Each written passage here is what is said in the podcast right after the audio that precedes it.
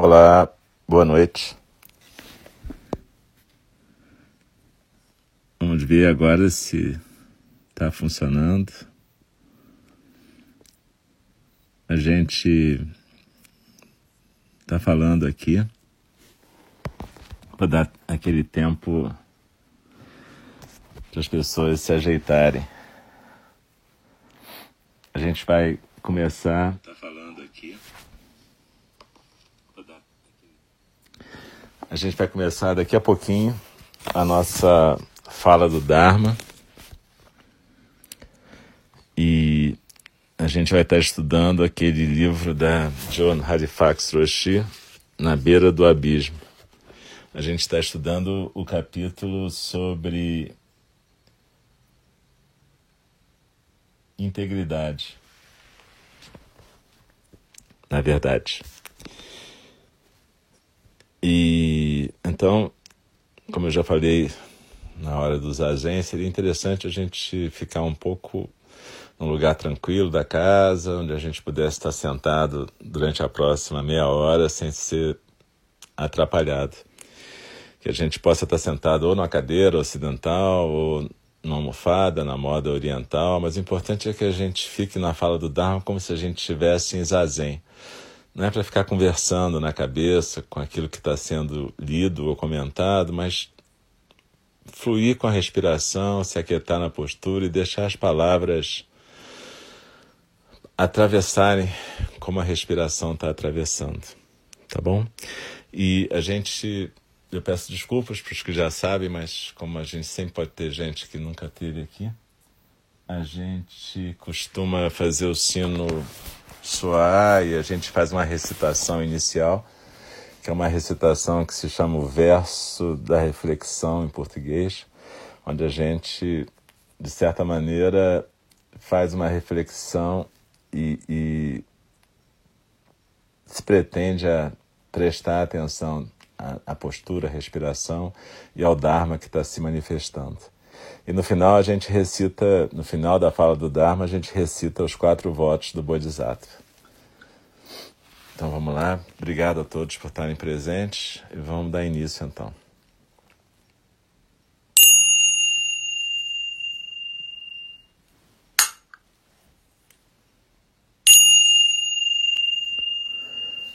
O Dharma incomparavelmente profundo e precioso, é raramente encontrado, mesmo em milhões e milhões de eras. A nós é dado vê-lo, ouvi-lo, recebê-lo e guardá-lo. Oxalá possamos verdadeiramente compreender e praticar o significado das palavras do Tathagata. O Dharma incomparavelmente profundo e precioso, é raramente encontrado, mesmo em milhões e milhões de eras. A nós é dado vê-lo, ouvi-lo, recebê-lo e guardá-lo. Oxalá possamos verdadeiramente compreender e praticar o significado das palavras do Tathagata.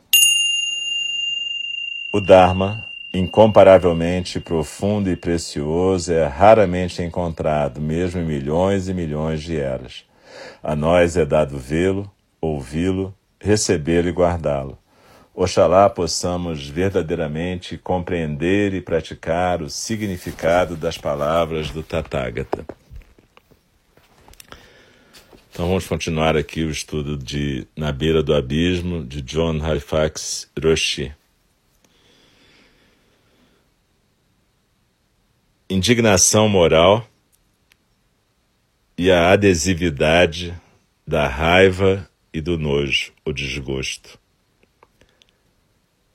Então, temos aqui a indignação moral.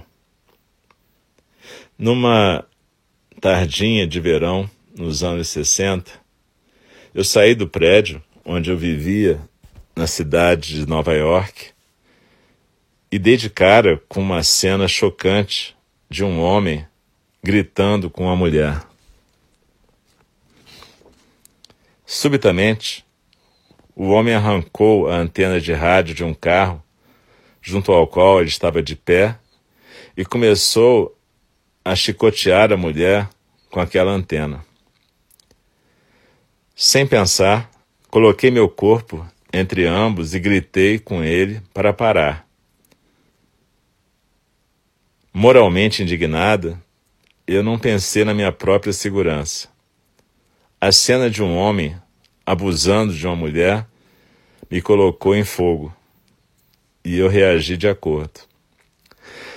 A indignação moral tem sido definida como uma reação de raiva e desgosto ou nojo em relação a uma violação moral percebida. Naquela cena de rua, eu não estava apenas testemunhando violência física, mas também violência de gênero. 50 anos mais tarde, a sensação no meu corpo de encontrar essa violência ainda está presente para mim. Foi um choque de indignação e repulsa, e nada poderia ter me interrompido no meu movimento de me colocar entre os dois. Enquanto eu estava lá de pé, com o coração batendo fortemente, a mulher rapidamente me agradeceu e fugiu da cena. O homem jogou a antena na rua, me xingou e foi embora. Retrospectivamente, eu estou bem certo de que eu não estava agindo a partir de uma motivação egóica quando eu tentei interromper a violência. Eu não estava afim de ganhar a aprovação de outros ou fortalecer a minha autoestima. Eu não tive tempo para um pensamento autocentrado. Eu simplesmente não pude olhar para essa cena horrorosa e horripilante sem intervir.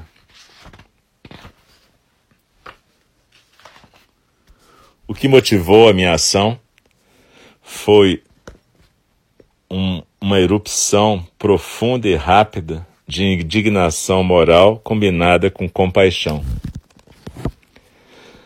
Ao longo dos anos, eu tenho testemunhado indignação moral se manifestando de formas saudáveis e não saudáveis nos mundos da política, do ativismo, do jornalismo, da medicina e na minha própria experiência.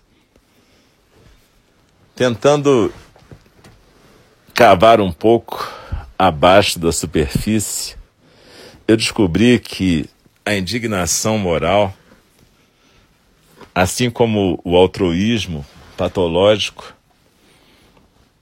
podem algumas vezes refletir uma necessidade não reconhecida de ser percebida como uma boa pessoa. Boa entre aspas. E podemos acreditar que a nossa postura moral superior nos faz parecer mais dignas de confiança e honradas nos olhos dos outros. A nossa indignação justificada pode nos dar um monte de satisfação no ego e pode nos aliviar de culpa sobre a nossa própria culpabilidade. Abre aspas. Nós estamos certos, os outros estão errados. Nós somos moralmente superiores, os outros são moralmente corruptos. A crítica social Rebecca Solnit desmascara mais ainda a dimensão autocentrada da indignação moral no seu ensaio que saiu no Guardian. Nós poderíamos ser heróis. Uma carta no ano eleitoral é um, é um artigo em inglês, We Could Be Heroes, an Election Year Letter. Ela nota que alguns, algumas pessoas na extrema esquerda frequentemente ficam engajadas numa amargura recreacional, transformando a indignação moral num esporte competitivo, tornando o perfeito o inimigo do bom, encontrando as falhas nos avanços, nas melhoras e mesmo nas vitórias. Sonit percebe que essa postura não serve para defender causa nenhuma, e na verdade ela mina qualquer tipo de construção de aliança. No final das contas, eu me pergunto quanto essa amargura recreativa eh, desempenhou um papel no resultado da eleição americana de 2016 por aumentar a divisão entre os liberais e a extrema esquerda. A amargura recreativa e outras formas de indignação moral podem ser contagiosas, aditivas e podem fazer-nos perder o chão, inclusive nos fazer adoecer. Uma pequena dose disso pode fazer a gente andar, mas ficar agarrada nessa amargura vai nos detonar, e é isso que os nossos adversários querem. Quando a gente fica raivosa e com uma superestimulação emocional, a gente começa a perder o nosso equilíbrio e nossa capacidade de ver as coisas claramente. E ficamos bastante é, propensas a cair dessa borda e cair no sofrimento moral. Entretanto, muitas de nós sentem que violaremos nossa própria integridade se a gente não fizer com que as outras pessoas sejam responsáveis pelo dano que causam, responsabilizadas pelo dano que causam. Em face de violações morais, a gente não pode simplesmente ficar assistindo ou nos proteger através da negação. Para preservar a nossa integridade, a gente precisa falar a verdade diante do poder é isso que eu chamo de indignação moral com princípios. A indignação moral com princípios envolve elementos dos outros estados da beira do abismo: altruísmo, empatia, integridade e respeito. Em 1981, o neurocientista Francisco Varela, junto com Harry Wolff diretor do Instituto para Estudos Avançados em Princeton, e eu visitamos um laboratório de primatas. Esse laboratório, num porão, abrigava dúzias de pequenas gaiolas com macacos rezos dentro. Harry e eu nos aproximamos de uma gaiola. Nós percebemos que o topo do crânio do macaco tinha sido cerrado e o seu cérebro estava exposto eletrodos estavam fazendo contato direto com o cérebro desse pequeno macaco. O pequeno macaco estava manietado, amarrado e mantido imóvel, mas os seus olhos diziam tudo. Estavam cheios de dor e horror. Harry é, soluçou do meu lado e se ajoelhou no chão em frente do macaco. Parecia estar pedindo perdão. Chocada, eu fiquei de pé e olhei para os olhos do macaco. Eu acolhi o que eu senti que era a sua dor e enviei compaixão e misericórdia para esse pequeno ser. Mais tarde, eu disse a Francisco que eu achava completamente imoral fazer esse tipo de pesquisa. Animais frequente, eram frequentemente sacrificados no curso de pesquisas de neurociência. Encarando aquele macaco, eu experimentei mais do que um toque de indignação moral. Alguma coisa em mim se quebrou, se partiu e se abriu. Eu decidi usar a minha raiva e o meu desgosto como uma maneira de me aprofundar no meu compromisso para fazer os sofrimentos terminarem eu resolvi nunca mais deixar experimentos com animais ficarem fora do meu radar. Quanto a Francisco, não demorou muito para ele abandonar as pesquisas com animais também. Eu não sei o que, que Harry fez. Eu perdi contato com ele pouco depois. Mas eu não perdi contato com aquele macaco. Ele vive dentro de mim ainda, quase 40 anos depois eu experimentei profunda compaixão por aquele macaco. E um desgosto que me enrolou as tripas também era parte do complexo de emoções que eu senti naquele laboratório. Desgosto com a crueldade que os humanos são capazes de, de agir com seus seres sencientes próximos.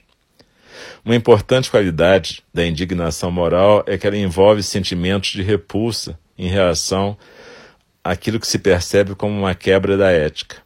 Os psicólogos sociais estudaram o efeito desse desgosto sobre o discernimento moral. Num estudo, quando jurados em julgamentos é, falsos foram expostos a um cheiro ruim, eles acabavam fazendo vereditos piores contra o réu.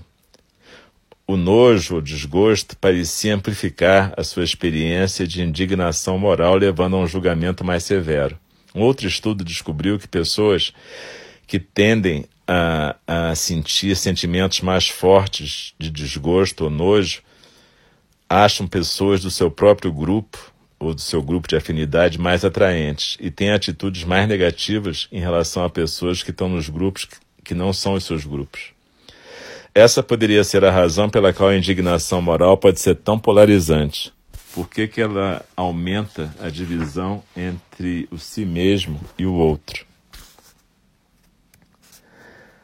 E aqui a gente vai fazer uma pequena pausa, assim, na, na leitura, para a gente continuar depois, que ela continua ainda com mais extensão, esse, esse trecho sobre indignação moral. E esse trecho de indignação moral é o penúltimo trecho aqui do, do capítulo, do subcapítulo da integridade. Depois ela vai falar da apatia moral e morte do coração. Mas, de qualquer maneira, aqui é importante a gente parar um pouco, respirar e deixar essa, essas duas cenas passarem por nós passarem na nossa respiração. A cena do abuso, da pessoa sendo abusada e Aroshi se colocando no meio, e a cena do macaco sendo torturado numa experiência. E ela podendo olhar para os olhos desse macaco. Eu já vi animais sendo torturados em experimentos e essa lembrança dela me afetou agora profundamente. E mas uma coisa importante que ela muito importante que ela está falando aqui é dessa indignação moral que se torna uma amargura recreativa e hoje em dia a gente está vivendo isso à torta e à direita e como isso amplia as divisões entre nós, né? Porque às vezes a gente fica competindo sobre quem vai trazer a pior notícia sobre determinada pessoa ou coisa. E a questão aqui é que às vezes isso se torna como ela disse, uma competição esportiva e a gente perde o equilíbrio, a raiva toma conta e a gente perde a noção do que, que pode ser efetivamente feito para contrabalançar aquelas atitudes que nós consideramos moralmente inaceitáveis, fora de ética, obscenas, realmente. E às vezes, quando a gente se dedica demais a essa amargura recreativa, a gente termina provocando tanta divisão entre nós que até as pessoas que ficam indignadas não conseguem atuar juntas de uma maneira coordenada e eficiente. E, como ela disse muito bem, esse é o jogo dos adversários, esse é o jogo do poder. Na verdade, esse tipo de poder torturante, torturador, esse tipo de poder que tortura e que vive de fake news, vive de falsidade, vive de mentira, é um tipo de poder que, na verdade, goza com essa amargura recreativa e goza com os efeitos das suas atitudes. E nesse jogo a gente vai perdendo porque a gente também não consegue se unir de uma maneira eficiente. A gente não consegue olhar para quem pode ser nossos verdadeiros aliados e a gente fica se prendendo na amargura recreativa. Então a gente vive um momento muito delicado na nossa história social, no mundo inteiro, mas eu estou falando mais do lugar onde eu estou.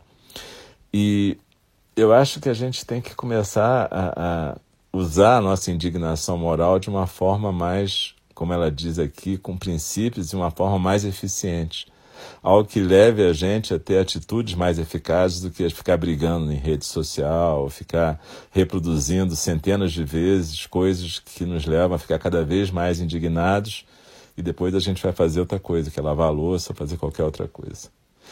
Mas esse capítulo é extremamente importante porque não existe uma solução óbvia e fácil para isso tudo, mas uma coisa é verdade. Quanto mais a gente se dedicar a amargura recreativa, mais ineficientes nós vamos ficar. E mais o jogo desse poder torturador a gente vai fazer. Então é importante a gente poder corporificar o Dharma, deixando que através de nós também fluam as qualidades do Dharma, da paciência, da equanimidade, para que a gente, para que a nossa indignação moral não seja simplesmente um fogo de palha, a gente não se desgaste entre nós, para que a gente possa ter atitudes verdadeiramente construtivas. Então que a gente possa nessa semana praticar, dedicar o nosso tempo para a meditação, para o zazen, que a gente possa corporificar o Dharma na meditação no nosso cotidiano, na nossa disciplina diária e que a gente possa encontrar maneiras de agir a nossa compaixão de maneira que a gente possa reforçar a nossa comunidade e as nossas possibilidades de agir verdadeiramente.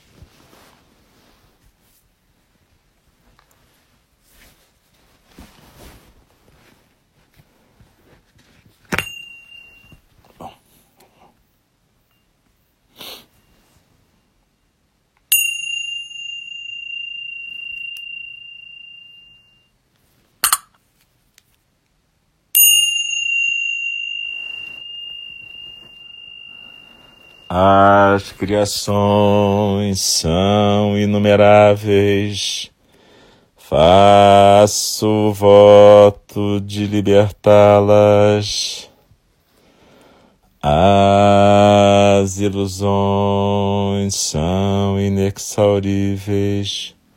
Faço voto de transformá-las. A realidade é ilimitada, faço voto de percebê-la.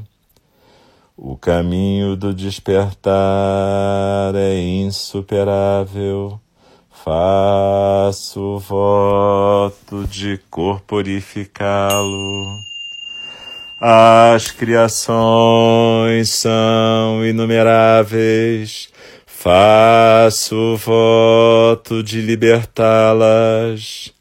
As ilusões são inexauríveis. Faço voto de transformá-las. A realidade é ilimitada. Faço voto de percebê-la. O caminho do despertar é insuperável. Faço voto de corporificá-lo. As criações são inumeráveis. Faço voto de libertá-las. As ilusões são inexauríveis. Faço voto de transformá-las. A realidade é ilimitada. Faço voto de percebê-la. O caminho do despertar é insuperável faço votos de corporificá-lo. Deixe-me respeitosamente lembrá-los. A questão de vida e morte é de importância suprema. O tempo passa e a oportunidade é perdida. Vamos despertar, despertar, preste atenção. Não desperdice a sua vida.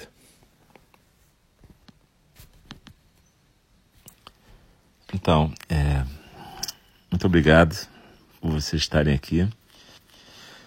Como eu falei no final do Zazen, a presença de vocês torna possível a gente praticar em conjunto e manter o nosso Dharma sendo compartilhado nesse espaço, nosso templo virtual.